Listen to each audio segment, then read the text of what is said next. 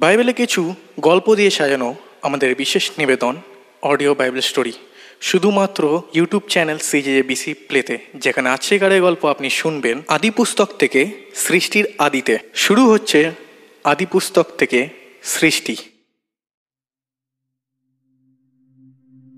সর্বপ্রথমে ঈশ্বর বিশ্বজগৎ সৃষ্টি করলেন। পৃথিবীর কোনো আকার ছিল না। জীবনের কোনো চিহ্নও ছিল না সেখানে। চারিদিকে ছিল শুধু অন্ধকার আর অন্ধকার। ঝড়ো হাওয়ার দাপট আর জলের উতাল ফাতাল ঢেউয়ের তলায় সব ডুবেছিল ঈশ্বরের শক্তি জল সরিয়ে দিল। তখন ঈশ্বর বললেন আলো হোক। আলোয় হেসে উঠল চারিদিক।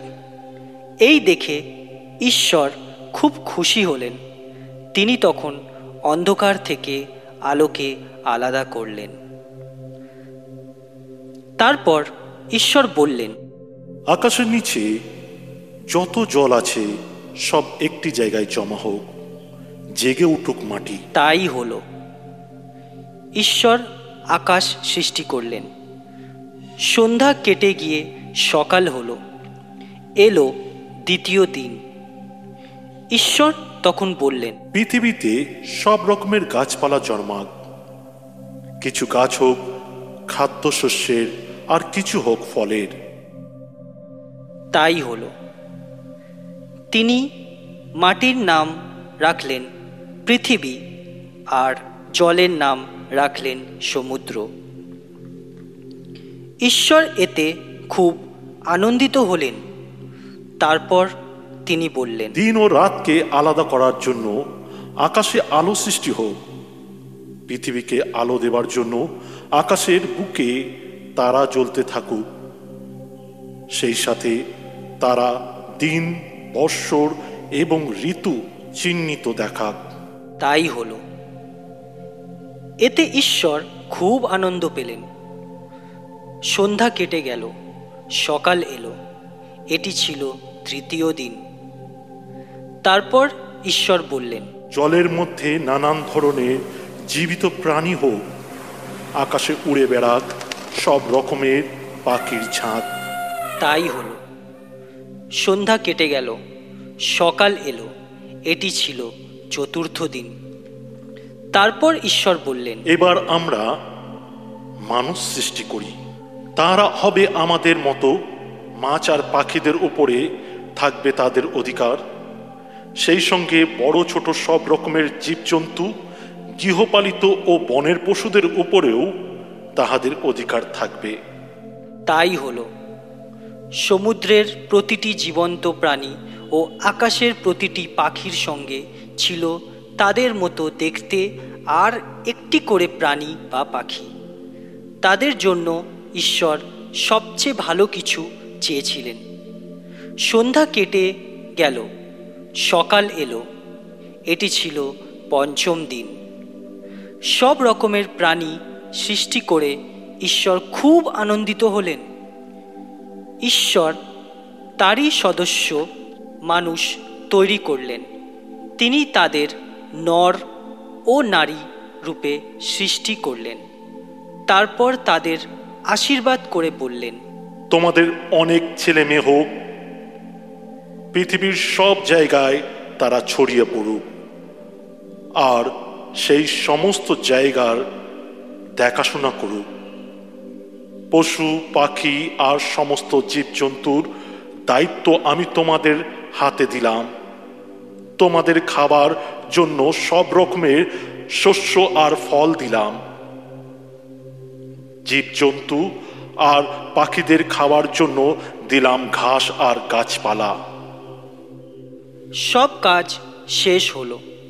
ঈশ্বর চারিদিকে তার নিজের হাতের সৃষ্টি দিকে চেয়ে দেখলেন।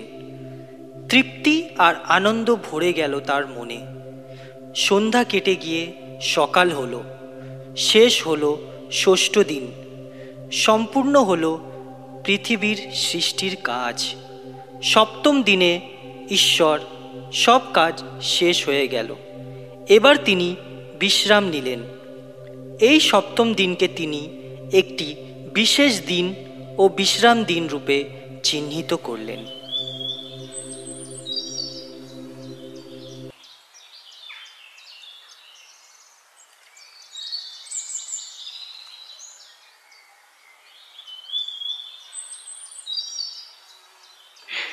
ইদন নামে একটি জায়গায় ঈশ্বর খুব সুন্দর একটি বাগান তৈরি করলেন। এই বাগানে তিনি তার তৈরি মানুষকে রাখলেন। তিনি সেখানে সব রকমের সুন্দর সুন্দর ফলের গাছ সৃষ্টি করলেন আর বাগানের ঠিক মাঝখানে দুটো গাছ সৃষ্টি করেছিলেন। একটা গাছ দেবে অমর জীবন আর অন্য গাছটা মানুষকে ভালো মন্দ বুঝতে সাহায্য করবে।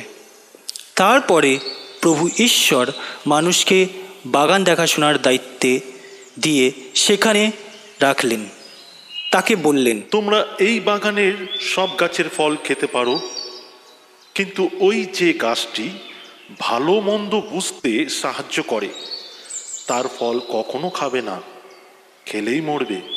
ঈশ্বর যে সমস্ত প্রাণী সৃষ্টি করেছিলেন তাদের মধ্যে সবচেয়ে দূরত ছিল সাপ। সেই সাপ একদিন নারীকে জিজ্ঞাসা করল সত্যি কি ঈশ্বর তোমাদেরকে এই বাগানের সমস্ত গাছের ফল খেতে মানা করেছে? আমরা এই বাগানের যে কোনো গাছের ফল খেতে পারি। তবে বাগানের মাঝখানে যে গাছটি আছে সেটি বাদে। ঈশ্বর আমাদের এই গাছের ফল খেতে মানা করেছেন এমনকি ছুতেও মানা করেছেন। যদি খাই তাহলে আমাদের মৃত্যু হবে। সাপ বলল। কথা সত্যি নয়। ঈশ্বর এই কারণে বলেছে তোমাদেরকে এই ফলটি খেলে তোমরা ঈশ্বরের মতন হয়ে যাবে। তোমাদের ভালো মন্দ জ্ঞান খুলে যাবে নারী ভাবল কি চমৎকার এই গাছ। এর ফল খেলে তো ভালোই হবে। কি আশ্চর্যভাবে জ্ঞানী হওয়া যাবে। কাজেই সে কতগুলি ফল পেড়ে খেলো আর কয়েকটি ফল তার স্বামীকে দিল। সেও সেই ফল খেলো। তার খাওয়ার সঙ্গে সঙ্গে তাদের ভালো মন্দ বোঝার জ্ঞান এসে গেল। তারা বুঝতে পারল যে তারা উলঙ্গ। তখন তারা ডুমুর পাতা সেলাই করে জুড়ে পড়ল। সন্ধ্যাবেলায় তারা বাগানে সদাপ্রভুর বেড়ানোর শব্দ শুনতে পেল। শুনেই তারা গাছের আড়ালে লুকিয়ে পড়ল। সদাপ্রভু মানুষকে ডাকলেন, আদম, তুমি কোথায়? আদম বলল আমি বাগানে আপনার বেড়ানোর আওয়াজ পেয়েছি প্রভু। আমি লুকিয়ে আছি কারণ আমি যে উলঙ্গ। ঈশ্বর জিজ্ঞাসা করলেন কে বলেছে তুমি উলঙ্গ? তবে কি যে ফল তোমায় আমি খেতে বারণ করেছিলাম সেই ফল তুমি খেয়েছো? মানুষ বলল ওই যে নারীকে আপনি আমার কাছে দিয়েছেন সেই ফলটি এনে দিয়েছে আর আমি খেয়েছি। সদাপ্রভু নারীকে জিজ্ঞাসা করলেন কেন তুমি এ কাজ করলে? সাপ আমাকে তার কথায় এমনভাবে বিশ্বাস করালো যে আমি না খেয়ে পারিনি। সদাপ্রভু তখন সাপকে বললেন এই জন্য তোমাকে শাস্তি পেতে হবে। সমস্ত জীবজন্তুর মধ্যে একমাত্র তুমি অভিশপ্ত হবে। এখন থেকে তুমি বুকে হাঁটবে আর যত দিন তুমি বাঁচবে ততদিন তোমাকে ধুলো খেয়ে বেঁচে থাকতে হবে। আমি তোমার ও নারীর মধ্যে শত্রুতা সৃষ্টি করব। তোমরা দুজনে দুজনকে ঘৃণা করবে। তার সন্তান ও তোমার সন্তানেরা হবে পরস্পর শত্রু, আর সন্তানেরা তোমার মাথা থেতলে দেবে। আর তোমার সন্তানেরা তাদের পায়ে ছোবল দেবে। আদম তার স্ত্রীর নাম রাখল ইভ। কারণ ইভ ছিল সমস্ত মানবজাতির জননী। প্রভু পরমেশ্বর পশুর চামড়া দিয়ে আদম আর ইভের জন্য পোশাক তৈরি করে তাদের পরিয়ে দিলেন। তারপর বললেন, এই মানুষেরা এখন আমাদের মতন হয়ে গেছে। তাদের জ্ঞান খুলে গেছে, কারণ তারা জ্ঞান বৃক্ষের ফল খেয়েছে। তাই তাদেরকে আর অমর বৃক্ষের ফল খেতে দিলে হবে না। যদি খায়, তাহলে তাহারা অমরত্ব লাভ করবে। তাই প্রভু ঈশ্বর তাদের এদন উদ্যান থেকে বার করে দিলেন। তখন তাকে তাদের কঠিন পরিশ্রম করে সেই ভূমি থেকে নিজেদের জন্য খাদ্য উৎপন্ন করতে হতো। যে ভূমি থেকে একদিন ঈশ্বর তাদের সৃষ্টি করেছিলেন।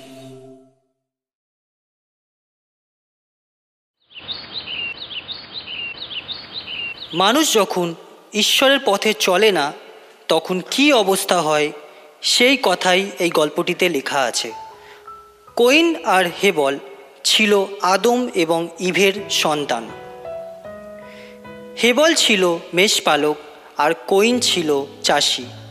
একদিন কোইন সদাপ্রভুর উদ্দেশ্যে তার ক্ষেতের ফসল উৎসর্গ করল, আর হেবল আনলো তার মেষপালের একটি মেষির প্রথম মেষশাবক। সেই মেষশাবকটি বলি দিয়ে তার সবচেয়ে ভালো অংশগুলি প্রভুর উদ্দেশ্যে নিবেদন করল। প্রভু হেবলের এই উপহারে তার উপর সন্তুষ্ট হলেন। কিন্তু কোইনের উপহারে তিনি তার উপর সন্তুষ্ট হলেন না। এতে কোইন খুব রেগে গেল। একদিন কোইন তার ভাই হেবলকে বলল চলো আমরা মাঠে যাই। সদাপ্রভু কোইনকে জিজ্ঞাসা করলেন তোমার ভাই হেবল কোথায়? আমি জানি না। তার দেখাশোনা করা কি আমার কাজ? সে উত্তর দিল। সদাপ্রভু বললেন তুমি এমন দুষ্কর্ম কেন করলে? তোমার ভাইকে হত্যা করার জন্য তোমাকে শাস্তি পেতে হবে। তুমি অভিশপ্ত হলে। তুমি আর কোনো দিন কোনো ফসলই ফলাতে পারবে না। যেহেতু তুমি তোমার ভাইকে হত্যা করেছ সেই জন্য এই মাটি তোমার জন্য আর ফসল উৎপন্ন করবে না। তোমার কোথাও কোনো ঘর থাকবে না। কইন সদাপ্রভুকে বলল এই শাস্তি আমার পক্ষে অনেক বড় বেশি কঠিন হয়ে গেল। তুমি আমাকে তোমার কাছ থেকে এবং এই দেশ থেকে তাড়িয়ে দিচ্ছ? আমার যদি কোনো ঘর না থাকে তাহলে তো যে কেউ পেলে তো আমাকে হত্যা করে দিবে। যে তোমাকে হত্যা করবে তাকে আমি শাস্তি দেব। প্রভু বললেন প্রভু তখন কোইনের কপালে একটি চিহ্ন এঁকে দিলেন যাতে এই চিহ্ন দেখলে কেউ তাকে হত্যা না করে। কোইন প্রভুর কাছে থেকে চলে গেল। দেখতে দেখতে একসময় পৃথিবী অসৎ লোকে ভরে গেল। তাদের মন সবসময় মন্দ কথা, মন্দ চিন্তায় ডুবে থাকত। এমন মানুষ সৃষ্টি করার জন্য ঈশ্বরের খুব দুঃখ হলো।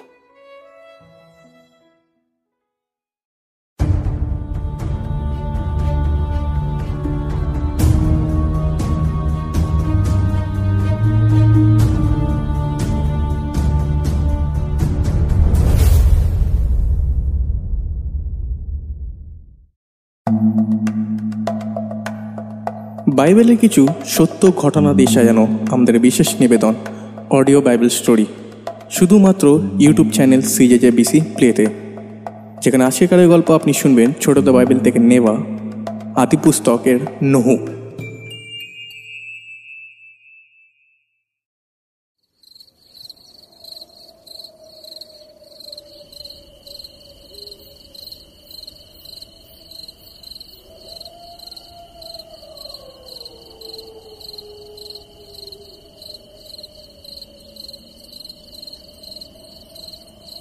দেখতে দেখতে একসময় পৃথিবীর অসৎ লোকে ভরে গেল। তাদের মন সবসময় মন্দ কথা মন্দ চিন্তায় ডুবে থাকত। এমন মানুষ সৃষ্টি করার জন্য ঈশ্বরের খুব দুঃখ হলো। তিনি বললেন আমি পশু পাখি শুদ্ধ এই দুষ্ট লোকগুলোকে ধ্বংস করে ফেলব। কিন্তু প্রভু নোহ নামে একজনের উপর খুব সন্তুষ্ট হলেন। নোহের তিন ছেলে শেম হাম আর জাফত। সেই সময় পৃথিবীতে নোহই ছিলেন একমাত্র ধার্মিক লোক। তিনি ছিলেন ঈশ্বরের বন্ধু। তার সমস্ত কাজে ঈশ্বর খুশি হতেন।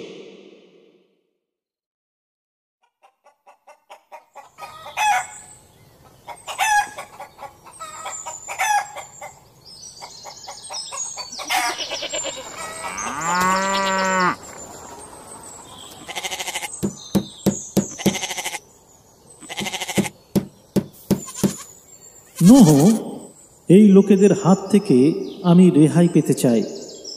ওরা এই পৃথিবীটাকে বাসের অযোগ্য জঘন্য করে তুলেছে। তুমি নিজের জন্য বিরাট একটা নৌকা তৈরি করো। এর জন্য খুব ভালো কাঠ ব্যবহার করবে।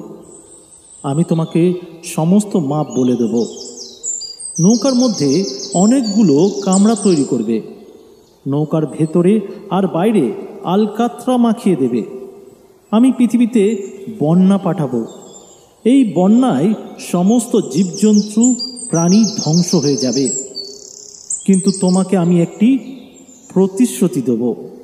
তুমি তোমার স্ত্রীকে নিয়ে নৌকায় উঠে যাবে। সঙ্গে নেবে তোমার পুত্র ও পুত্রবধূদের। সেই সঙ্গে সব রকমের পশু পাখিদের স্ত্রী পুরুষ হিসাবে এক জোড়া করে নেবে। নিজেদের জন্য ও পশুদের জন্য, পাখিদের জন্য সব রকমের খাদ্যদ্রব্য নৌকায় মজুত রাখবে। ঈশ্বর নোহকে বললেন, ঈশ্বরের কথা মতো নোহ সব কাজ করলেন। অনেক দেশের প্রাচীন কাহিনীতে মহাপ্লাবনের গল্প আছে। এই গল্পে বলা হয়েছে, ঈশ্বর কীভাবে দুষ্টদের বন্যা দিয়ে শাস্তি দিলেন। কিন্তু যারা তার বাধ্য হয়ে চলত, তাদের রক্ষা করলেন।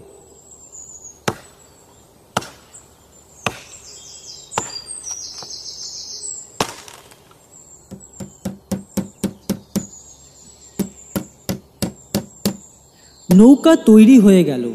প্রভু ঈশ্বর নোহকে বললেন, তুমি তোমার সমস্ত পরিবারকে নিয়ে নৌকায় উঠে পড়ো। আর আমি জানি, এই পৃথিবীতে একমাত্র তুমি ন্যায্য কাজ করে থাকো। তোমাদের সকলের খাবার জন্য সঙ্গে নাও সব রকমের প্রত্যেকটির সাত জোড়া করে পশু ও পাখি। আর খাবার অযোগ্য নয় বা যোগ্য নয়, এমন পশু পাখি নাও এক জোড়া করে। এইভাবে সব জাতের পশু পাখিদের বাঁচিয়ে রাখা যাবে। পরে তারা আবার তাদের বাচ্চা থেকে পৃথিবী ভরিয়ে তুলতে পারবে। আজ থেকে সাত দিন পরে এক টানা চল্লিশ দিন বৃষ্টি ঝরাবো। তার ফলে যা কিছু আমি সৃষ্টি করেছি সব ধ্বংস হয়ে যাবে। নোহ ঈশ্বরের কথা মতো সব কাজ করলেন।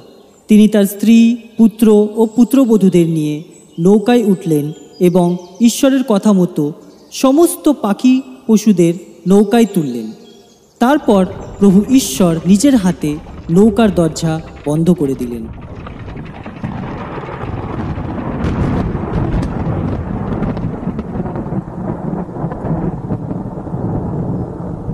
সাত দিন পর দারুণ দুর্যোগ নেমে এলো। ভীষণ বন্যা নামল পৃথিবীতে। নোহের যখন ছশো বছর বয়স, তখন এই ঘটনা ঘটেছিল। একটানা চল্লিশ দিন ধরে অঝরে বৃষ্টি পড়তে লাগল। মাটির তলায় সমস্ত জল আর আকাশের সমস্ত জল মিলে একাকার হয়ে গেল। মহাবন্যায় ভেসে গেল চারিদিক। জলের ওপরে ভাসতে লাগল নোহের নৌকা। জলের তলায় তলিয়ে গেল পাহাড় পর্বত। সবচেয়ে উঁচু যে পর্বত, তার চেয়েও প্রায় সাত মিটার উঁচু হয়ে গেল জল। এইভাবে একশো পঞ্চাশ দিন একভাবে জল দাঁড়িয়ে রইল।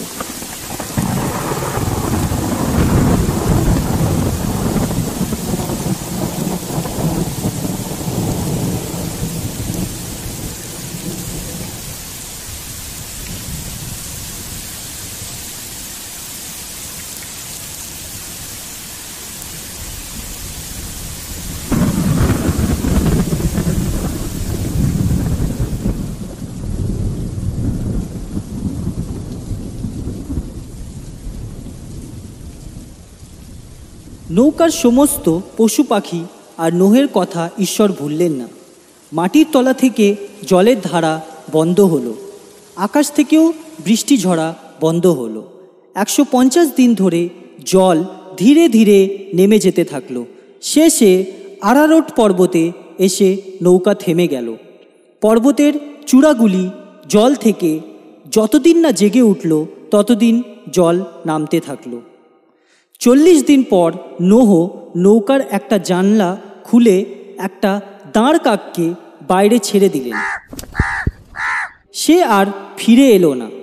জল পুরোপুরি সরে না যাওয়া পর্যন্ত ফিরে এলো না। সে চারিদিকে উড়ে বেড়াতে লাগল। তারপর আর একদিন জল শুকিয়েছে কিনা জানবার জন্য নোহ একটা পায়রা ছেড়ে দিলেন। কিন্তু তখনও চারিদিকে ঐথ জল।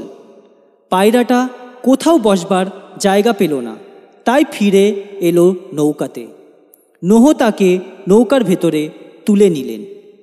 এক সপ্তাহ পর নোহ আবার সেই পায়রাটিকে বাইরে ছেড়ে দিলেন। সন্ধ্যাবেলা সে গাছের একটা তাজা পাতা ঠোঁটে নিয়ে নৌকায় ফিরে এলো। নোহ বুঝলেন জল নেমে গেছে। আবার এক সপ্তাহ পরে তিনি সেই পায়রাটাকে আবার ছেড়ে দিলেন। এবার সে আর ফিরে এলো না।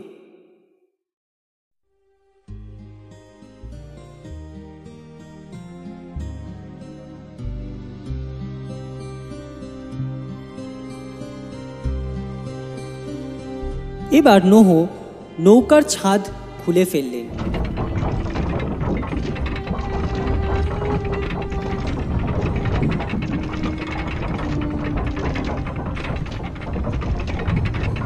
চারিদিকে চেয়ে দেখলেন, মাটি প্রায় শুকিয়ে আসছে।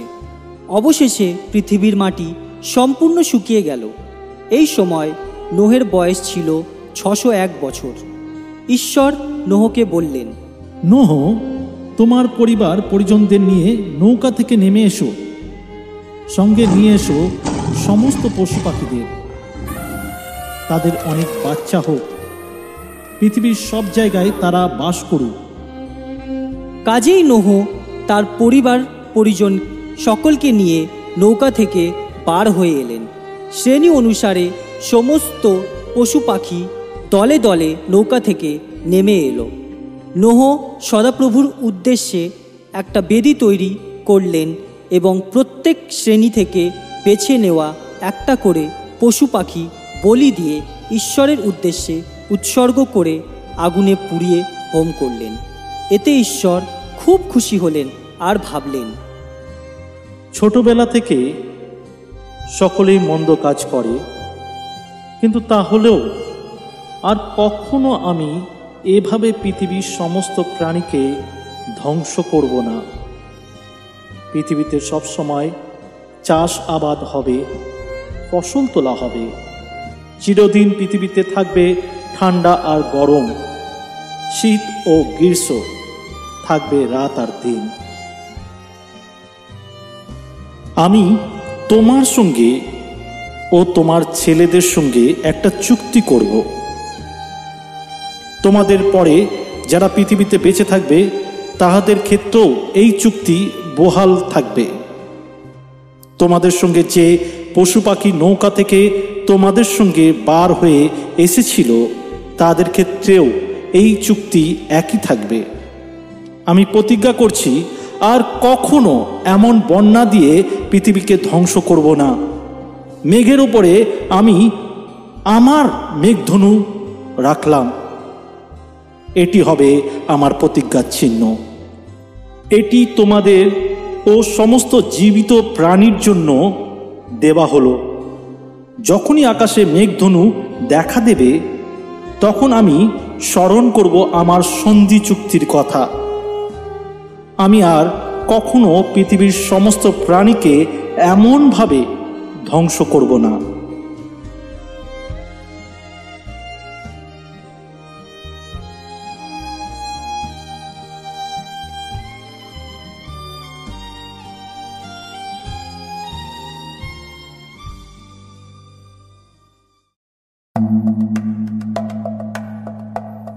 তো শেষ হলো আজকের গল্প নোহ।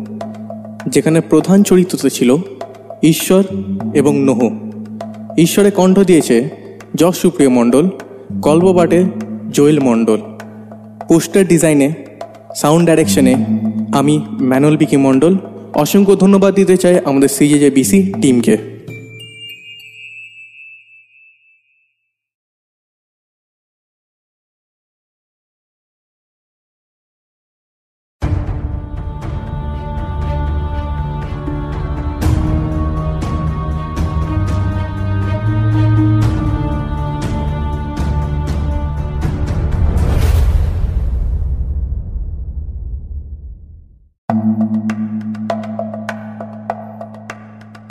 বাইবেলের কিছু সত্য ঘটনা দিয়ে সাজানো আমাদের বিশেষ নিবেদন, অডিও বাইবেল স্টোরি, শুধুমাত্র ইউটিউব চ্যানেল সিজে বিসি প্লেতে, যেখানে আজকের এই গল্প আপনি শুনবেন ছোটদের বাইবেল থেকে নেওয়া আদি পুস্তক থেকে, আব্রাহাম। আমি তোমাকে অন্য একটি দেশে নিয়ে যেতে চাই। তোমাকে তোমার দেশ, বাড়ি ও আত্মীয় স্বজন সব ত্যাগ করতে হবে। আমি তোমাকে অনেক ছেলে মেয়ে ও নাতি নাতনি দেব। তোমার পরিবার একদিন বিরাট এক জাতিতে পরিণত হবে। আমি তোমাকে সুখী করব। বিখ্যাত হবে তোমার নাম। বহুজনের জীবনে তুমি আনন্দ এনে দেবে। আমি এনে দেব আনন্দ আর সুখের পসরা তাদের জীবনে যারা আশীর্বাদ করে। কিন্তু যাহারা আনবে বিপদের ঝড় তোমার জীবনে, তাহাদের বিপদে ফেলব আমি। সমস্ত জাতিকে আমি করব আশীর্বাদ তোমার মাধ্যমে। সদাপ্রভু আব্রামকে বললেন, হারান ছেড়ে আসার সময় আব্রামের বয়স হয়েছিল পঁচাত্তর বছর।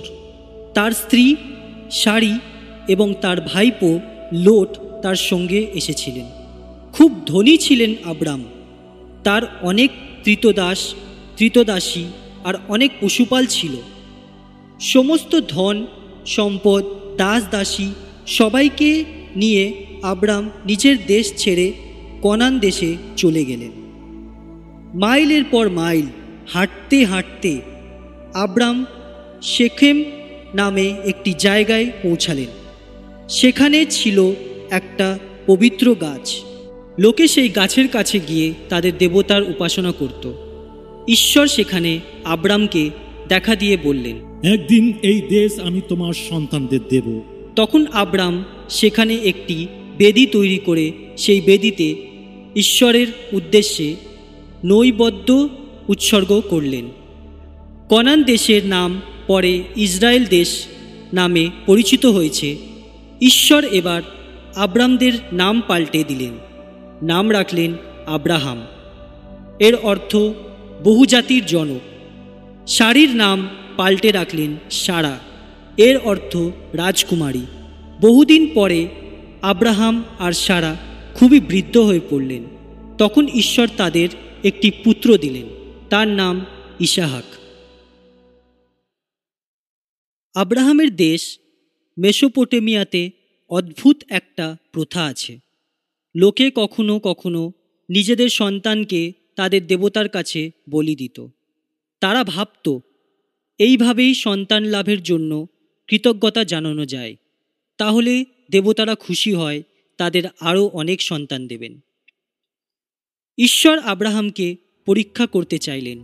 তিনি তাকে ডেকে বললেন, আমি জানি, তুমি তোমার একমাত্র পুত্র ইসাহকে খুব ভালোবাসো। তুমি তাকে মরিয়া দেশে নিয়ে যাও। সেখানে আমি তোমাকে একটি পর্বত দেখিয়ে দেব। সেই পর্বতের উপরে তুমি তাকে আমার উদ্দেশ্যে বলিদান করবে। পরের দিন ভোরবেলায় আব্রাহাম ইসাহাকে সঙ্গে নিয়ে মরিয়া দেশের দিকে রওনা হলেন। সঙ্গে নিলেন আরও দুজন দাস আর একটা গাধার পিঠে হোমের আগুন জ্বালাবার জন্য কাঠের বোঝা। পথ চলতে চলতে তৃতীয় দিনে আব্রাহাম দূরে পর্বতটি দেখতে পেলেন। তিনি তখন দাসদের বললেন, তোমরা এখানে গাদাটাকে নিয়ে অপেক্ষা করো, আমি ছেলেটাকে নিয়ে ঈশ্বরের উপাসনা করার জন্যে ওখানে যাব। উপাসনা সেরে আবার ফিরে আসব। জ্বালানি কাঠের বোঝা আব্রাহাম ইসাহাকের পিঠে চাপিয়ে দিলেন। আর তিনি হাতে নিলেন ছোড়া আর কয়লার জ্বলন্ত আগুন। পথে ছোট ইসাহাক তার বাবাকে জিজ্ঞাসা করলেন আচ্ছা বাবা আমাদের কাছে কাঠও আছে আগুনও আছে কিন্তু বলির জন্য ভেড়া কোথায়? স্বয়ং ঈশ্বর বলির জন্য ভেড়া যোগী দেবেন, বাবা। অবশেষে তারা দুজনে পর্বতে এসে পৌঁছালেন। পর্বতের চূড়ায় উঠে আব্রাহাম একটা বেদি তৈরি করলেন। হোমের জন্য বেদির ওপরে কাঠ সাজিয়ে দিলেন। তারপর তিনি তার আদরের ছেলেকে বেঁধে সাজানো কাঠের উপরে শুইয়ে দিলেন। এবার বলিদানের পালা। ছেলেকে হত্যা করার জন্য যেই তিনি ছোড়া তুললেন, ঠিক তখনই ঈশ্বরের স্বর্গদূত থেকে আব্রাহামকে ডেকে বললেন অব্রাহাম থামো। ছেলেটিকে হত্যা করো না। এবার আমি বুঝেছি তুমি ঈশ্বরকে সম্মান করো ও তার প্রতি তোমার বাধ্যতার তুলনা হয় না। কারণ তুমি তোমার একমাত্র পুত্রকে পর্যন্ত তার কাছে বলিদান করতে প্রস্তুত। তখন আব্রাহাম চারিদিকে তাকাতে লাগলেন।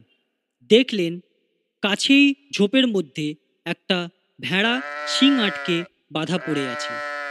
তিনি ইসাহাকের বাঁধন খুলে দিলেন এবং ওই ভেড়াটাকে এনে বেদির ওপরে বলি দিলেন। এটি ছিল ঈশ্বরের উদ্দেশ্যে হোম বলি। আব্রাহাম সেই স্থানের নাম রাখলেন জিহোবা জিরি। এর অর্থ ঈশ্বর যোগান। ঈশ্বরের দূত আবার স্বর্গ থেকে আব্রাহামকে ডেকে বললেন, যেহেতু তুমি তোমার একমাত্র পুত্রকে আমার কাছে বলি দিতে প্রস্তুত ছিলে, সেই হেতু আমি প্রতিজ্ঞা করছি যে তোমায় আমি অনেক আশীর্বাদ করব। তুমি হবে অনেক অনেক জাতির পিতামহের পিতামহ। তোমার লোকেরা তাদের শত্রুদের বন্দি করবে তোমার স্বজাতিকে আমি আশীর্বাদ করেছি। সেইভাবে অন্যান্য সব জায়গায় লোকেরা তোমার গুণে আশীর্বাদ লাভ করবে। কারণ তুমি আমার বাধ্য হয়ে আমার ইচ্ছা পালন করেছ।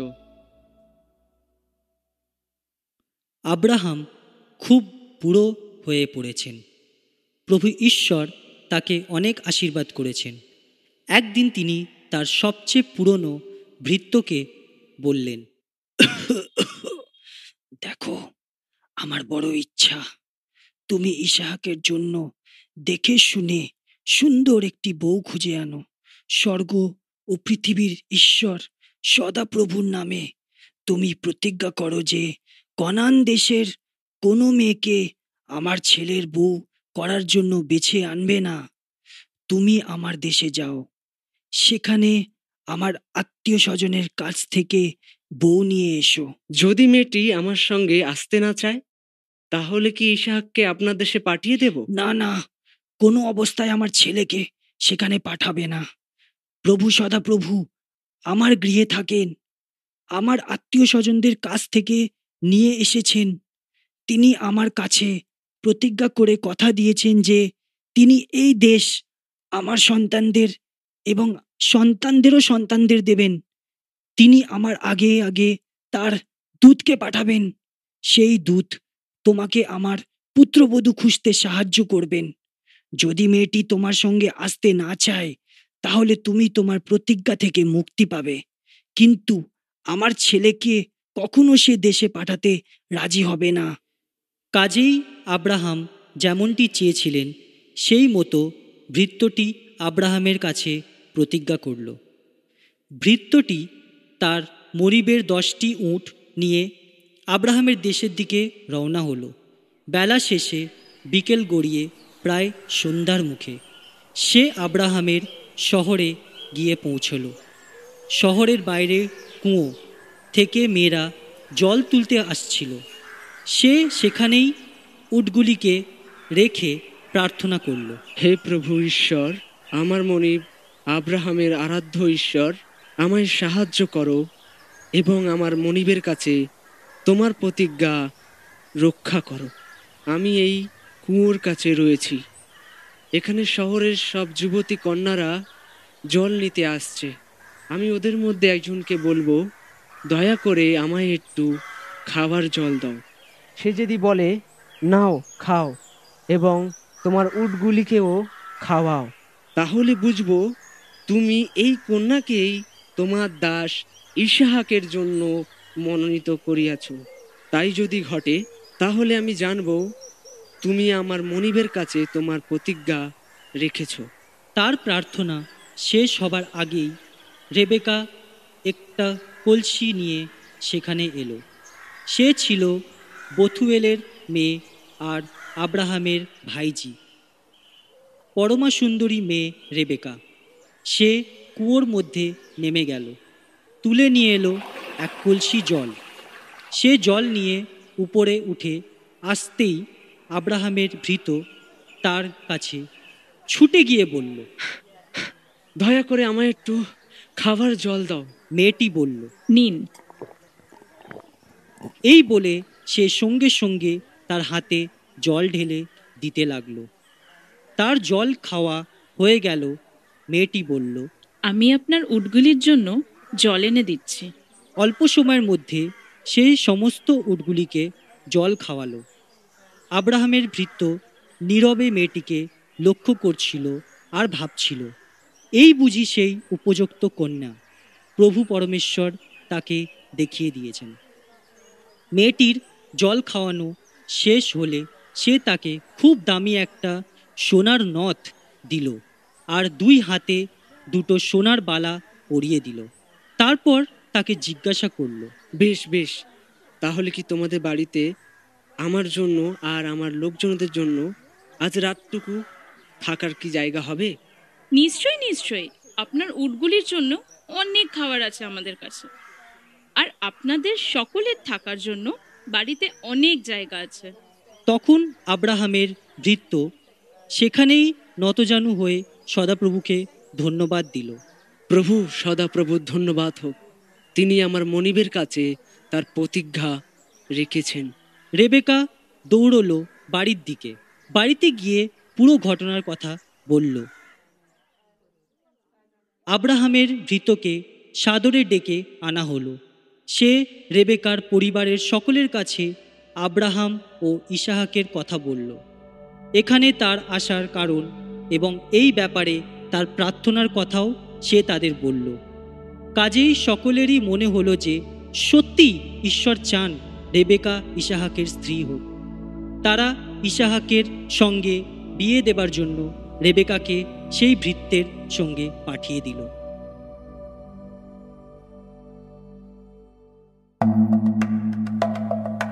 তো শেষ হলো আজকের গল্প। আদি পুস্তক থেকে নেওয়া আব্রাহাম।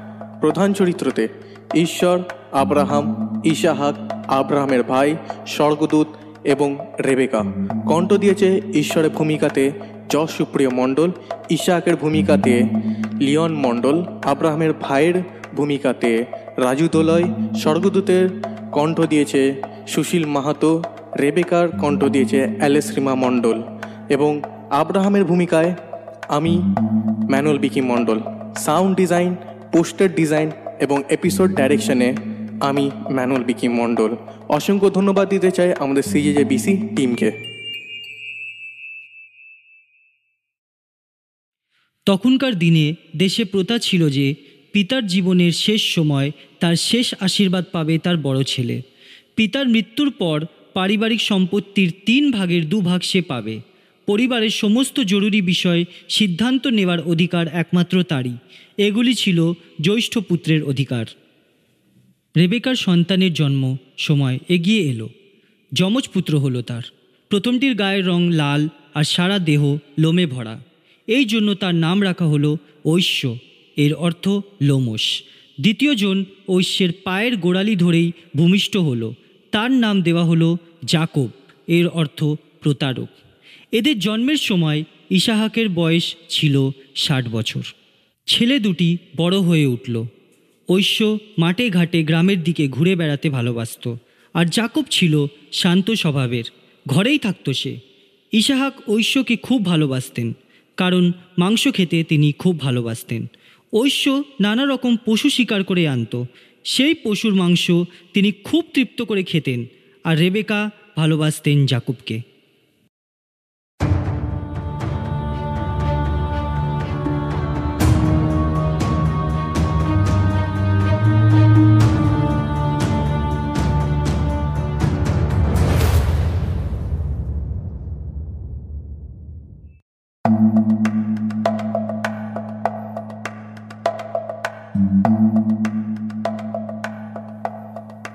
বাইবেলে কিছু সত্য ঘটনা দিয়ে সাজানো আমাদের বিশেষ নিবেদন? অডিও বাইবেল স্টোরি শুধুমাত্র ইউটিউব চ্যানেল সিজেজেবিসি প্লেতে যেখানে আছেগারে গল্প আপনি শুনবেন আদি পুস্তক থেকে নেওয়া। যাহোক এই গল্পটি আমরা নিয়েছি ছোটতে বাইবেল থেকে। প্রধান চরিত্রতে রয়েছে ঈশ্বর, রেবেকা, জাকব এইশো ইশাহাক আর একটি লোক। গল্প পাঠে জোয়েল মণ্ডল গল্পের সূত্রধার আমি, বিকি। শুরু হচ্ছে আদি পুস্তক থেকে নেওয়া। যাকব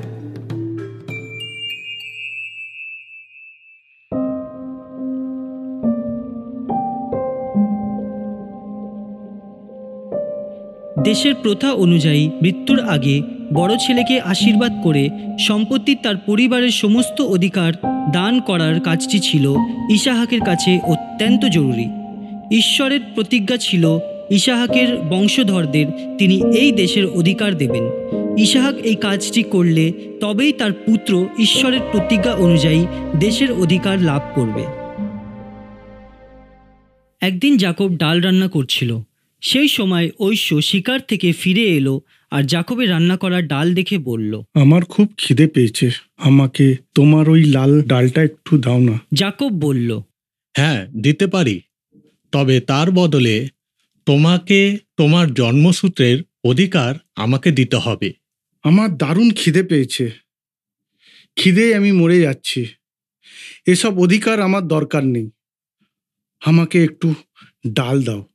আগে প্রতিজ্ঞা করো যে তুমি তোমার সমস্ত অধিকার আমাকে দিয়ে দেবে।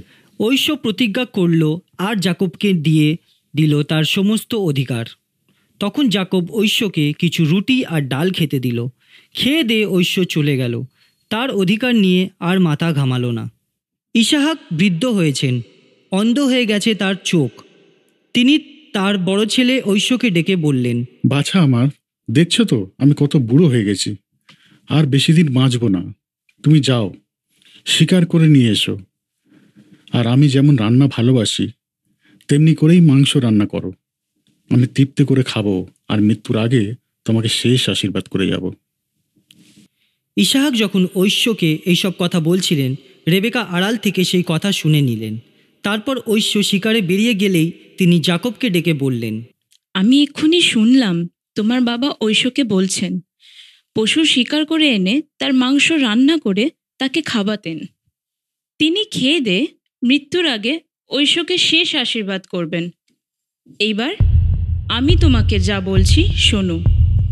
তুমি যাও, পাল থেকে দুটো ছাগলছানা নিয়ে আসো। তোমার বাবার মনের মতো করে আমি মাংস রান্না করে দিচ্ছি।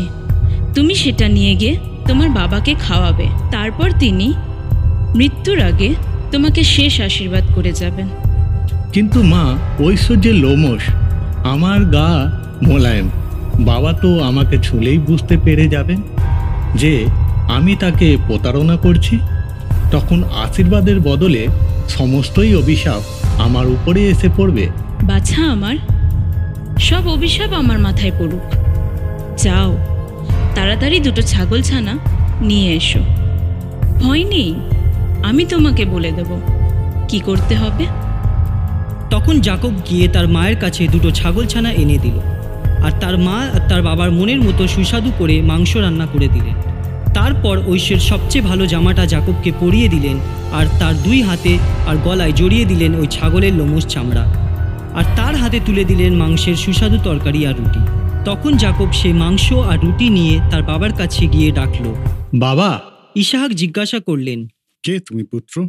জাকব বলল বাবা আমি আপনার বড় ছেলে ঐশ্য। আপনার কথা মতো আমি সব তৈরি করে এনেছি। এবার উঠে বসুন আমার রান্না করে আনা মাংস খেয়ে নিন। তারপর আশীর্বাদ করুন আমাকে।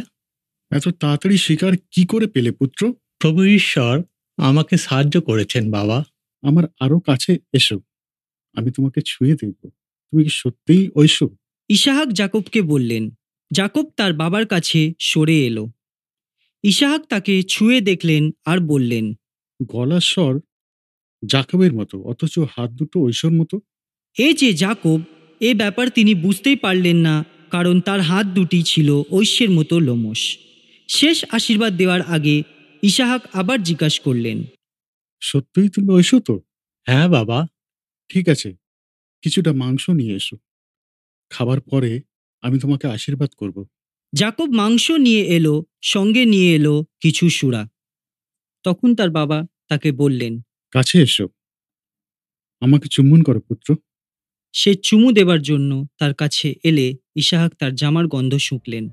তারপর তাকে আশীর্বাদ করলেন বললেন আমার পুত্রের গায়ের সুগন্ধ ঈশ্বরের আশীর্বাদ পূর্ণ ক্ষেতের সুগন্ধের মতো ঈশ্বর তোমার ক্ষেতের প্রচুর শিশু বর্ষণ করুক। উবর হয়ে উঠুক তোমার ক্ষেতের মাটি। প্রচুর শস্য ও সুরা তিনি দান করুক তোমাকে। বহু দাসদাসী সেবা করুক তোমার, সম্মানে ভূষিত করুক তোমার। তোমার স্বজাতি মানুষের ওপর কর্তৃত্ব অধিকার লাভ করুক তুমি। তারাও তোমায় করুক সম্মান। যারা তোমায় অভিশাপ দেবে ঈশ্বর অভিশাপ নেমে আসবে তাদের উপরে। আর যারা আশীর্বাদ করবে, তোমায় ঈশ্বরের আশীর্বাদ পূর্ণ হবে তারা। জাকবকে ইসাহাকের আশীর্বাদ করা শেষ হলো। সে চলে গেল। ঠিক সেই সময় ঐশ ফিরে এলো শিকার নিয়ে।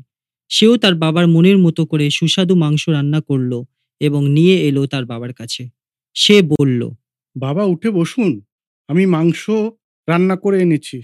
খান খাওয়া হলে আমায় আশীর্বাদ করবেন। ইসাহাক জিজ্ঞাসা করলেন কে তুমি? বাবা আমি আপনার বড় ছেলে। তার কথা শুনে ইসাহাক থরথর করে কাঁপতে লাগলেন। তিনি জিজ্ঞাসা করলেন তাহলে যে আমাকে মাংস এনে দিল সে কে? এইমাত্র তুমি আসার আগে আমি তার আনা মাংস খেলাম আশীর্বাদ করলাম তাকে। আর সে তো আশীর্বাদ ফিরিয়ে নেওয়া যায় না। একথা শুনে ঐশ্বর মন একেবারে ভেঙে গেল। সে চিৎকার করে কেঁদে কেঁদে বলতে লাগল আমাকেও আশীর্বাদ করো বাবা সে তোমার আশীর্বাদ চুরি করে নিয়ে গেছে। এই নিয়ে দ্বিতীয়বার সে আমাকে প্রতারণা করল। এতে আশ্চর্য হবার বাকি আছে। ওর নামই তো জাকব। সে আমার জ্যেষ্ঠ অধিকার নিয়ে নিয়েছে। এখন আবার আশীর্বাদও কেড়ে নিয়েছে। আমার জন্য আপনার একটা আশীর্বাদ কি নেই? আমি তাকে সব আশীর্বাদ দিয়ে দিয়েছি। সে তোমার উপর কর্তৃত্ব করবে। তার সমস্ত আত্মীয় স্বজন তার সেবা করবে। সে শস্য ও সুরা পাবে প্রচুর পরিমাণে। এখন দেখো তোমার জন্য আমার আর কোনো আশীর্বাদ বাকি নেই পুত্র। কিন্তু ঐশ্ব তার বাবার কাছে বলতে থাকল একটি ছেলের জন্যই কি আপনার আশীর্বাদ আছে? আমাকেও আশীর্বাদ করুন বাবা। সে বলে সে কাঁদতে লাগল। ইসাহাক তখন তাকে বললেন তোমার জন্য শিশির থাকবে না আকাশে থাকবে না কোনো উর্বরা ক্ষেত্র। তুমি হবে তোমার ভাইয়ের দাস কিন্তু তুমি হবে যোদ্ধা। তুমি যখন যুদ্ধ করবে তখনই তুমি হবে স্বাধীন মানুষ। ঐশ্বর মনে জাকবের ওপর দারুণ ঘৃণা জন্মাল কারণ তার বাবা মন উজাড় করে জাকবকে আশীর্বাদ করেছিলেন। সে ভাবল ঠিক আছে বাবার মৃত্যুর পর্যন্ত আমি অপেক্ষা করব, তারপর হত্যা করব তাকে। জাকবকে ঐশ্বর হত্যা করার পরিকল্পনা রেবেকা শুনতে পেলেন। তিনি তখন জাকবকে তার মামার বাড়ি মেসোপোটেমিয়ায় পালিয়ে যেতে বললেন। তিনি জানতেন দূরে থাকলে জাকব রক্ষা পাবে। সূর্য অস্ত গেল। পথের মাঝে জাকব যেখানে এসে পৌঁছালেন, সেখানেই রাত কাটালেন। একটা পাথরের উপর মাথা দিয়ে শুয়ে পড়লেন তিনি। ঘুমের মধ্যে তিনি একটা স্বপ্ন দেখলেন। দেখলেন স্বর্গ ও পৃথিবীর মাঝখানে একটা সিঁড়ি রয়েছে। সেই সিঁড়ি দিয়ে স্বর্গদূতেরা ওঠানামা করছেন আর তার পাশে প্রভু ঈশ্বর দাঁড়িয়ে রয়েছেন। তিনি বললেন, আমি আব্রাহাম ও ইসাহকের আরাধ্য ঈশ্বর। আমি এই দেশ তোমাকে ও তোমার বংশধরদের দেব। অসংখ্য হয়ে উঠবে, তারা ছড়িয়ে পড়বে চারিদিকে। তোমার ও তোমার বংশধরদের মধ্যে আমি সমস্ত জাতিকে আশীর্বাদ করব। মনে রেখো আমি তোমার সঙ্গে থাকব। যেখানেই তুমি যাও না কেন আমি তোমাকে রক্ষা করব। তোমাকে আবার ফিরিয়ে আনব এই দেশে। যতদিন না তোমার কাছে আমার প্রতিজ্ঞা পূর্ণ হয় ততদিন আমি তোমাকে পরিত্যাগ করব না। জাকবের ঘুম ভেঙে গেল। তিনি বললেন এখানে প্রভু ঈশ্বর আছেন? কিন্তু আমি তো জানতাম না সে কথা। তিনি খুব ভয় পেয়ে গেলেন, বললেন, এখানে দারুণ ভয় লাগছে আমার। নিশ্চয়ই এই স্থান ঈশ্বরের আবাস, এই স্থান নিশ্চয়ই স্বর্গের সিংহাদ্বার জাকব যে পাথরটায় মাথা রেখে শুয়েছিলেন, সেই পাথরটাকেই সে জায়গায় চিহ্নরূপ পুঁতে দিলেন। তারপর পাথরটা উপরে তেল ঢেলে সেটিকে বিশেষ একটি স্নান রূপে চিহ্নিত করলেন এবং সেই স্থানের নাম রাখলেন বেথেল। এর অর্থ ঈশ্বরের আবাস। তারপর শপথ করে বললেন, হে প্রভু ঈশ্বর, যদি তুমি আমার সঙ্গে থাকো এবং আমাকে যাত্রাপথে নিরাপদে রাখো খাদ্য বস্ত্র দিয়ে আমাকে পালন করো এবং আমার যদি আমায় নিরাপদে এদেশে ফিরিয়ে আনো, তাহলে তুমিই হবে আমার আরাধ্য ঈশ্বর। তোমার উপাসনার স্থানরূপে এই স্থানটিকে চিহ্নিত করার জন্য এই পাথরটি আমি এখানেই পুঁতে দিলাম। তুমি আমাকে যা কিছু দেবে, আমি সেই সমস্ত জিনিসের দশ ভাগের এক ভাগ তোমাকে দেব। জাকব নিরাপদে তার মামা লাবণের বাড়িতে এসে পৌঁছালেন। সেখানে বহু বছর তিনি লাবণের মেষপাল চড়ানোর কাজ করলেন। লাবণের মেয়ে লেয়া ও রাহেলকে তিনি বিয়ে করলেন। জাকবের অনেক ছেলেমেয়ে হলো। দিনে দিনে খুব ধনী হলেন তিনি। তারপর একদিন জাকব ঠিক করলেন, তিনি তার বাড়িতে ফিরে যাবেন। তাই পরিবারের সবাইকে নিয়ে তিনি যাত্রা শুরু করলেন। কিন্তু তিনি তার দাদার সঙ্গে দেখা করতে খুব ভয় পেলেন, কারণ তাকে তিনি প্রতারণা করেছিলেন। তাই তিনি তার দাসদের মেষপাল নিয়ে আগে পাঠিয়ে দিলেন। তিনি ঠিক করলেন, তার পশুপাল থেকে পাঁচশো পশু তার দাদাকে উপহার দেবেন। ভাবলেন, এই বিরাট একপাল পশু উপহার পেয়ে তার দাদা হয়তো তাকে ক্ষমা করবেন। জাকব তার পরিবারের সকলকে আর পশুপালকে নদীর ওপারে পাঠিয়ে দিলেন এবং তিনি সেখানে একা থাকলেন। সে দিন রাতে একজন লোক তার কাছে এলেন আর সারা রাত ধরে সূর্য ওঠার আগে পর্যন্ত জাকবের সঙ্গে মল্লযুদ্ধ করতে লাগলেন। শেষ পর্যন্ত লোকটি জাকবকে কিছুতেই হারাতে না পেরে তার উরুতে আঘাত করলেন। ফলে জাকবের উরু মচকে গেল। লোকটি তাকে বললেন, এবার আমায় যেতে দাও, সকাল হয়ে গেছে। যতক্ষণ না আপনি আমাকে আশীর্বাদ করছেন ততক্ষণ আমি আপনাকে যেতে দেব না। জাকব বললেন লোকটি তাকে জিজ্ঞাসা করলেন তোমার নাম কি? জাকব তুমি ঈশ্বরের মানুষের সঙ্গে মল্লযুদ্ধ করেছ এবং বিজয় হয়েছ।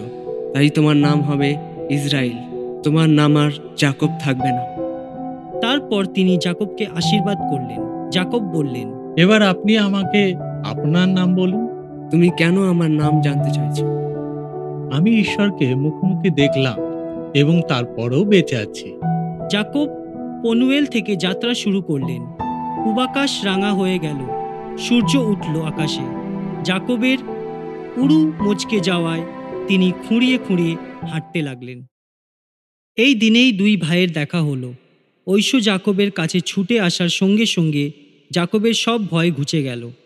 দুই ভাইয়ে দুজনে দুজনার গলা জড়িয়ে চুমু খেতে লাগলেন। আনন্দে তাদের দুচোখ জলে ধারা হয়ে বইতে লাগল। তারা দুজনে কিছুক্ষণ কথাবার্তা বললেন। তারপর ঐশ্য ইদমে ফিরে যাওয়ার জন্য রওনা হলেন। জাকব এবং তার সঙ্গীরা সকলে ধীরে ধীরে হাঁটতে লাগল। কনান দেশে শেখেমে তারা নিরাপদে গিয়ে পৌঁছালেন। জাকব আবার ফিরে এলেন তার নিজের দেশে। তো শেষ হলো আজকের গল্প। আদি পুস্তক থেকে নেওয়া জাকব প্রধান চরিত্রতে কণ্ঠ দিয়েছে ঈশ্বরের ভূমিকাতে। যশ সুপ্রিয়, রেবেকার ভূমিকাতে অ্যালেস রিমা, জাকবের ভূমিকাতে জন টুকুন এইশ্বর ভূমিকাতে মানবেন্দ্র পল ইসাহাকের ভূমিকাতে থমাস প্রণব, একজন লোকের ভূমিকাতে Raju. Sound design, poster design, episode ডাইরেকশনে আমি বিকি। অসংখ্য ধন্যবাদ দিতে চাই আমাদের সিএজেবিসি টিমকে। আগামী সপ্তাহ আরেকটি নতুন গল্প নিয়ে আমরা আসব।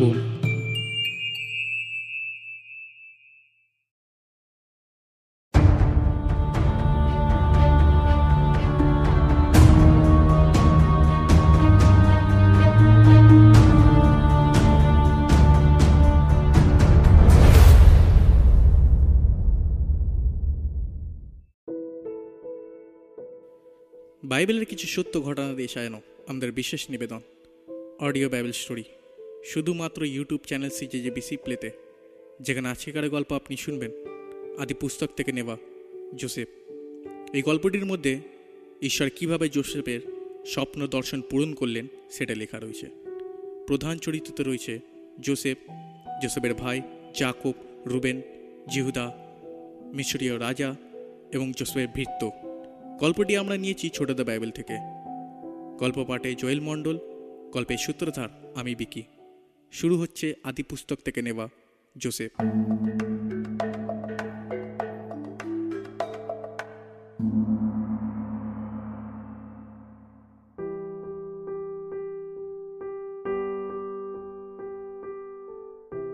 এই কাহিনী জাকবের একান্ত আদরের ছেলে জোসেফের কাহিনী। জোসেফ দুটি স্বপ্ন দেখেছিলেন এবং সেই স্বপ্নের কথা তার ভাইদের বলেছিলেন। স্বপ্ন দুটিকে ঈশ্বরের বার্তা বলে মনে করা হয়। জোসেফ যখন নিজের স্বপ্নের কথা তাদের বলেছিলেন, তখন তিনি বলেছিলেন, ঈশ্বর বলছেন। জাকব কনান দেশে বাস করতেন, তার বাবাও এই দেশের ছিলেন। এই কাহিনী জাকবের পরিবারের কাহিনী। জোসেফের বয়স তখন সতেরো বছর। তিনি তার দাদাদের সঙ্গে ছাগল ভেড়া চড়াতেন, তাদের যত্ন নিতেন, দেখাশোনা করতেন আর তার দাদাদের দোষ ঘাটের কথা তার বাবার কাছে এসে বলে দিতেন, জোসেফ জাকবের বৃদ্ধ বয়সের সন্তান বলে জাকব তাকে খুব ভালোবাসতেন। তিনি জোসেফকে খুব সুন্দর একটা রঙিন জোব্বা তৈরি করে দিয়েছিলেন। এতে তার দাদারা বুঝতে পারল যে তাদের বাবা তাদের চেয়েও বেশি জোসেফকে ভালোবাসেন।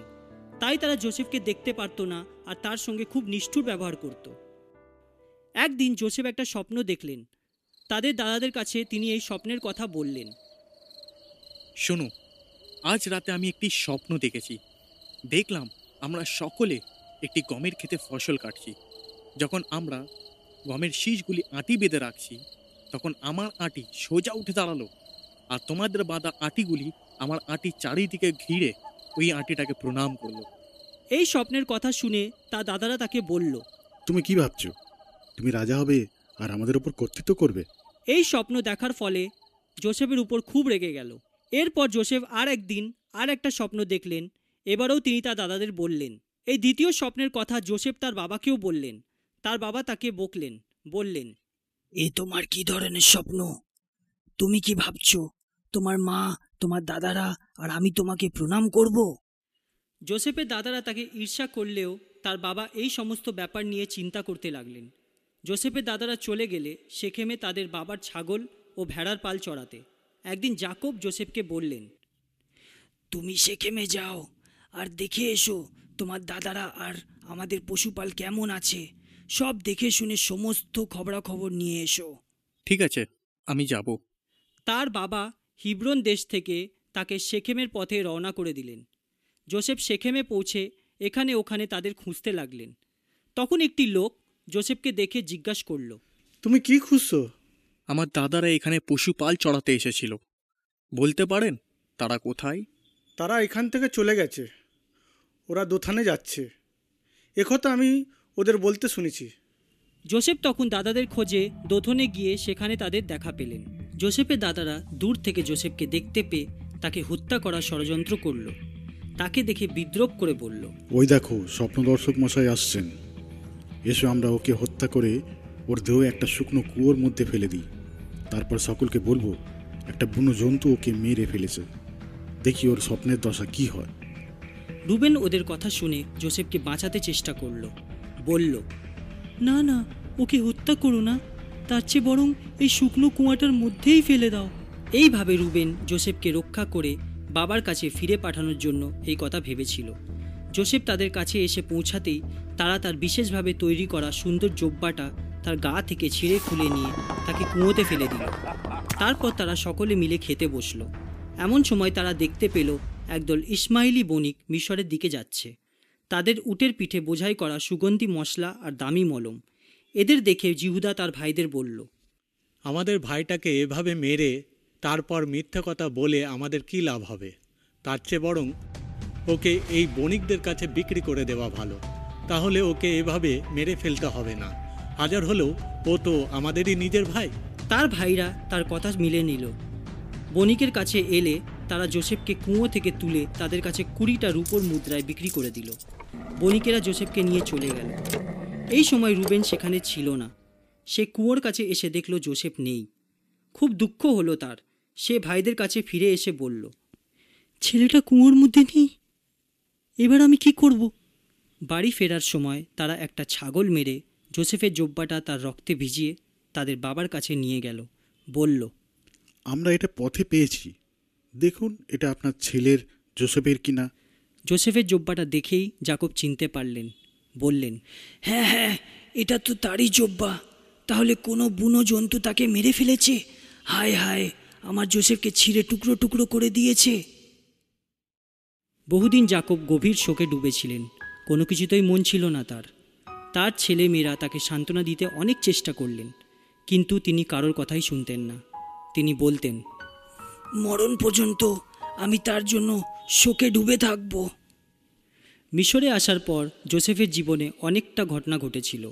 প্রভু ঈশ্বর তার সহায় ছিলেন তাই তিনি জীবনে সফলতা লাভ করেছিলেন। কিন্তু এমন একটা দোষ তার উপর চাপানো হয়েছিল যা তিনি মোটেই করেননি।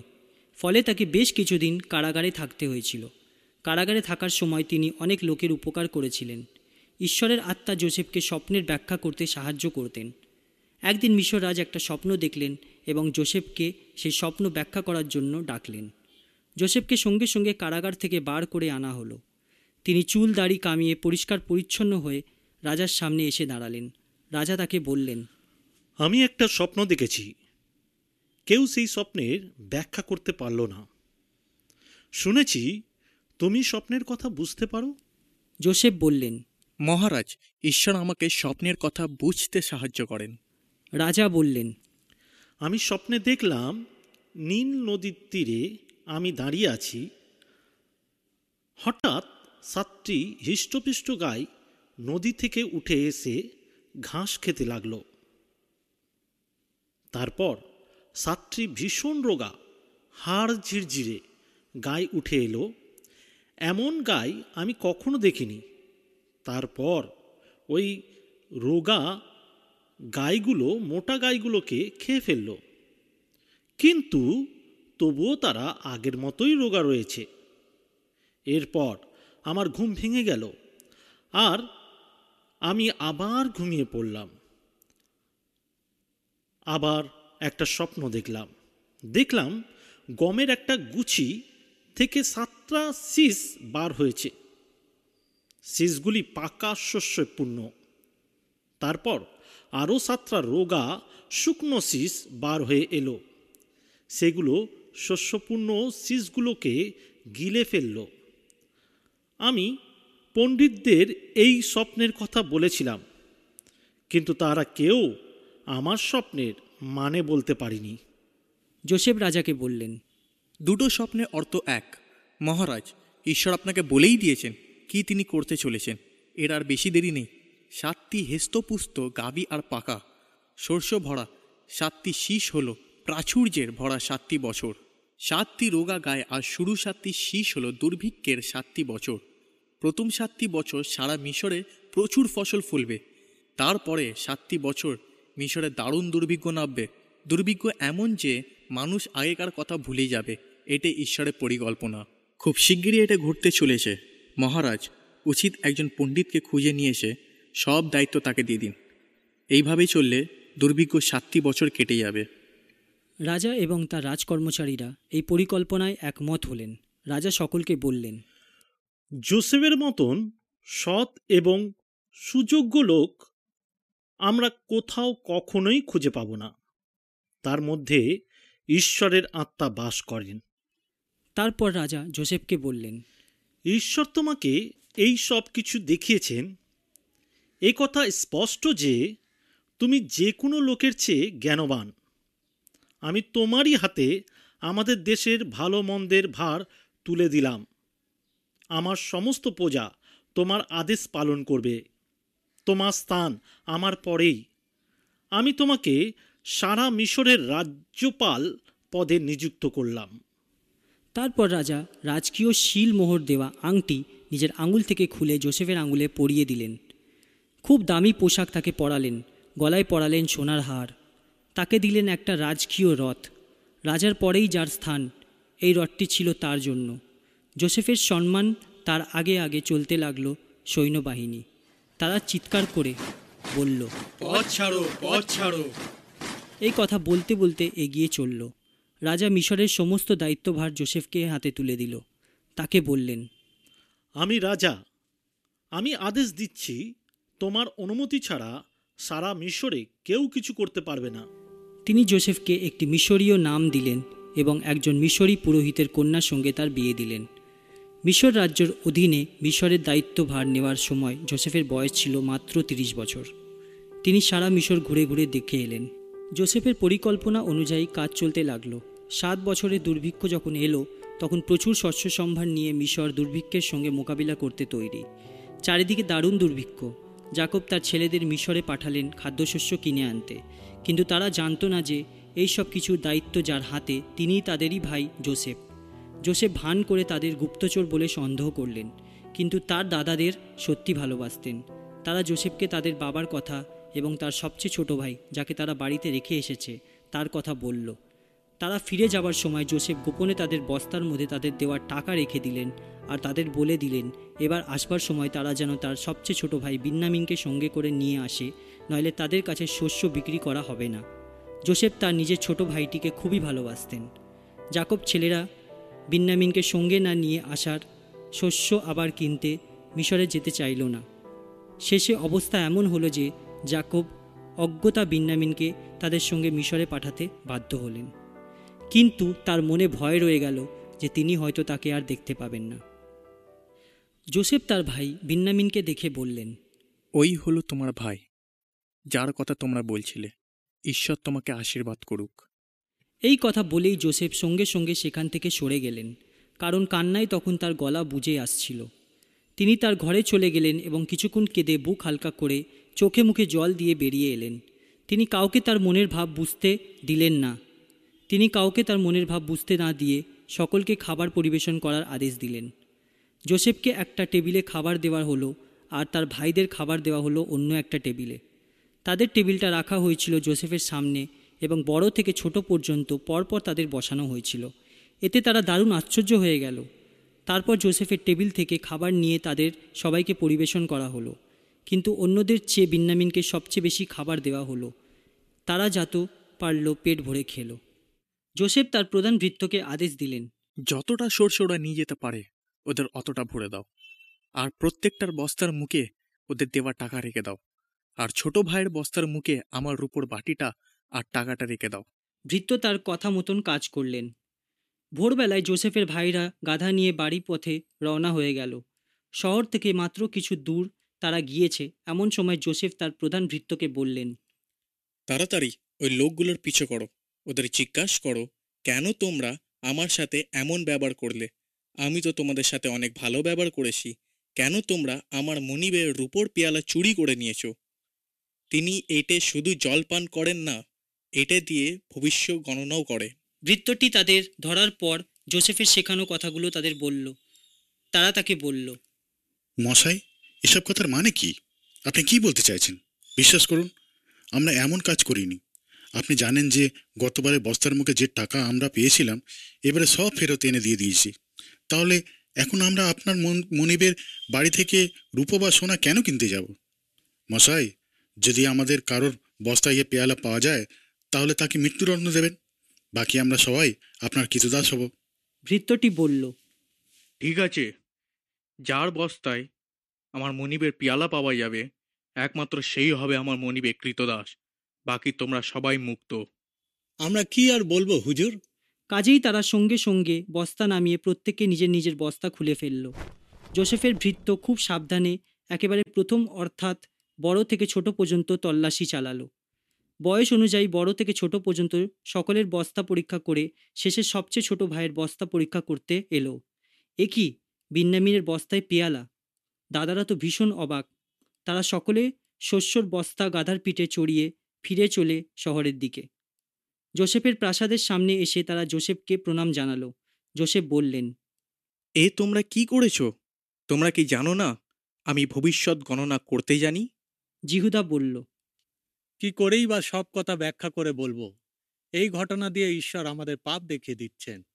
যার কাছে আপনার পেয়ালা পাওয়া গেছে শুধু সেই নয় আমরা সবাই আপনার কৃতদাস। জোসেফ বললেন আর না না আমি কিছুতেই এমন কাজ করতে পারি না। যার কাছে আমার পিয়ালা পাওয়া গেছে একমাত্র সেই হবে আমার কৃত দাস বাকি তোমরা সবাই মুক্ত তোমরা ফিরে যাও তোমার বাবার কাছে। জিহুদা তখন জোসেফের কাছে গিয়ে বলল হুজুর দয়া করে আমার কথা শুনুন। আমার উপরে রাগ করবেন না। আপনি রাজার সমান। আপনি আমাদের জিজ্ঞাসা করেছিলেন তোমাদের বাবা কিংবা আর কোনো ভাই আছেন কি না আমরা বলেছিলাম আমাদের বৃদ্ধ পিতা আছেন। আর তার বৃদ্ধ বয়সে একটি ছেলে আছে। এই ছেলেটির বড় ভাই মারা গেছে। বাবা একে খুবই ভালোবাসেন। চোখের আড়াল করতে চান না। হুজুর, আপনি একে দেখবার জন্য এখানে আনতে বলেছিলেন। আমরা বলেছিলাম, ছেলেটি আসতে পারবে না। যদি আসে, তাহলে আমাদের বাবা মরে যাবে। তখন আপনি বলেছিলেন, তোমাদের ছোট ভাইকে না আনলে আমার সঙ্গে দেখা হবে না। আমরা ফিরে গিয়ে আপনার সমস্ত কথা বাবাকে জানালাম। পরে বাবা আবার এখানে এসে আমাদের খাদ্যশস্য কিনে নিয়ে যেতে বললেন। আমরা বললাম, আমরা যেতে পারব না। আমাদের ছোট ভাইকে সঙ্গে নিয়ে না গেলে রাজ্যপাল আমাদের সঙ্গে দেখা করবে না। বাবা বলল, তোমরা জানো, আমার স্ত্রী রাহেলের মাত্র দুটি সন্তান ছিল। একজনকে তো আমি আগেই হারিয়েছি। বুনো জন্তু তাকে নিশ্চয়ই ছিঁড়ে টুকরো টুকরো করে ফেলেছে। এখন এই ছেলেটির যদি কিছু হয়, তাহলে এই বৃদ্ধ বয়সে আমি তার শোকেই মারা যাব। এখন হুজুর, ছেলেটিকে না নিয়ে আমি যদি বাবার কাছে ফিরে যাই, তাহলে বাবা মারা যাবে। তিনি অত্যন্ত বৃদ্ধ হয়েছে এবং ছেলেটিকে তিনি দারুণ ভালোবাসেন। শোকের আঘাতে তিনি মারা যাবেন। উপরন্ত আমি বাবাকে বলে এসেছি, যদি আমি ওকে ফিরিয়ে আনতে না পারি, তাহলে আমি এই অপরাধের বোঝা সারা জীবন বহন করব। সুতরাং হুজুর, এই ছেলেটির বদলে আমি আপনার কৃতদাস হয়ে থাকতে চাই। ওকে ওর দাদাদের সঙ্গে বাড়ি ফিরে যাওয়ার অনুমতি দিন। কি করে আমি ওকে সঙ্গে না নিয়ে গিয়ে বাবার কাছে মুখ দেখাবো? শোকের আঘাতে বাবার মৃত্যু আমি দেখতে পারব না। কিছুতেই সহ্য করতে পারব না। জোসেফ তার চোখের জল আটকাতে পারলেন না। তার দাসেরা তাকে কাঁদতে দেখল। তখন তিনি তাদের সকলকে ঘরের বাইরে চলে যেতে বললেন। তারপর তিনি তার ভাইদের কাছে আত্মপরিচয় দিলেন। এত জোরে জোরে তিনি কাঁদছিলেন যে মিশরীরা তার কান্নার আওয়াজ শুনতে পেল। এ খবর রাজপ্রাসাদেও পৌঁছে গেল। জোসেফ তার ভাইদের বললেন আমি জোসেফ। আমার বাবা কি এখনও বেঁচে আছেন? এ কথা শুনে তার ভাইরা দারুণ ভয় পেয়ে গেল। ভয় কোনো কথা বলতে পারল না। জোসেফ তখন তাদের বললেন তোমরা আমার কাছে এসো। তারা কাছে এলো। জোসেফ তাদের বললেন, আমি তোমাদের ভাই জোসেফ, যাকে তোমরা বিক্রি করে মিশরে পাঠিয়ে দিয়েছিলে। আমাকে বিক্রি করে দিয়েছিল বলে ভয় পেও না এবং নিজেকে অপরাধী মনে করো না। ঈশ্বর আমাকে মানুষকে বাঁচাতেই মিশরে পাঠিয়েছে। এই দুর্ভিক্ষ কোথাও কোনো কিছু থাকবে না। এইভাবে তোমরা আর তোমাদের সন্তানদের বাঁচাতেই ঈশ্বর আমাকে পাঠিয়েছে। আমি এই দেশের রাজ্যপাল। এবার যাও, তাড়াতাড়ি বাবার কাছে ফিরে যাও। বলো তার ছেলে জোসেফ বলেছে ঈশ্বর আমাকে সারা দেশে রাজ্যপাল করেছে। তুমি তাড়াতাড়ি আমার কাছে চলে এসো। গোষণ প্রদেশে আমার কাছাকাছি থাকবে। তোমার ছেলে মেয়ে নাতি নাতনি গরু ছাগল সব কিছু নিয়ে তুমি চলে এসো। আমি তোমাদের যত্নের ভার নেব। আমি চাই না আমার পরিবার দুর্ভিক্ষর সময় অনাহারে থাকুক। জোসেফ বলতে লাগলেন এখন তোমরা সবাই এবং বিন্নামিন তুমিও নিজের চোখে দেখতে পারছ যে আমি সত্যিই তোমাদের ভাই জোসেফ। মিশরে আমার এই উন্নতির কথা বাবাকে বলো, আর এখন তোমরা যা কিছু দেখলে সব তাকে বলো, আর দেরি করো না, তাকে নিয়ে তোমরা এক্ষুনি চলে এসো। তিনি তার ভাই বিন্নামিনের গলা জড়িয়ে কাঁদতে লাগলেন। বিন্নামিনও তার সঙ্গে কাঁদতে লাগলেন। তারপর জোসেফ কাঁদতে কাঁদতে সব ভাইদের গলা জড়িয়ে চুমু খেলেন। এরপর তার ভাইরা তার সঙ্গে সহজভাবে কথা বলতে লাগল। জোসেফের ভাইদের আসার খবর রাজপ্রাসাদে পৌঁছে গেল। রাজা এবং রাজকর্মচারীরা খুব খুশি হলেন। রাজা জোসেফকে বললেন তোমার ভাইদের বলো তাদের পশুদের পিঠে বোঝাই করে খাদ্যশস্য নিয়ে যেন তারা কানান দেশে ফিরে যায় এবং তোমাদের বাবাকে ও তোমাদের পরিবারবর্গকে নিয়ে যেন এখানে চলে আসে। আমি তাদের মিশরের সবচেয়ে সেরা জায়গায় থাকতে দেব। তারা মিশর থেকে নিজেদের বাড়ি তাদের বাবার কাছে কনানে ফিরে গেল। তারা তাকে বলল বাবা জোসেফ বেঁচে আছে? সে এখন মিশরে শাসন করতে হয়েছে? জাকুব ভীষণ অবাক হয়ে গেলেন। তাদের কথা বিশ্বাস করতে পারলেন না। জোসেফ তাদের যেসব কথা বলেছিলেন সব তাকে বলল। যখন জাকব দেখলেন মিশর থেকে জোসেফের পাঠানো গাড়িগুলো তখন তিনি বুঝলেন যে এই আশ্চর্য সংবাদ সত্যিও হতে পারে। তাই তিনি বললেন আমার জোসেফ এখনও বেঁচে আছে। এই কথাটাই আমি শুধু জানতে চাই। আমি যাব। আমার মৃত্যুর আগে তাকে আমি দেখে যাব। সমস্ত পরিবার পরিজন নিয়ে জাকব মিশরে রওনা হলেন। তার ছেলেরা তাকে তার নাতি, পুতি ও তাদের ছোট ছেলে মেয়েদের গাড়িতে বসিয়ে দিল। সঙ্গে নিল তাদের পশুপাল এবং সমস্ত জিনিসপত্র।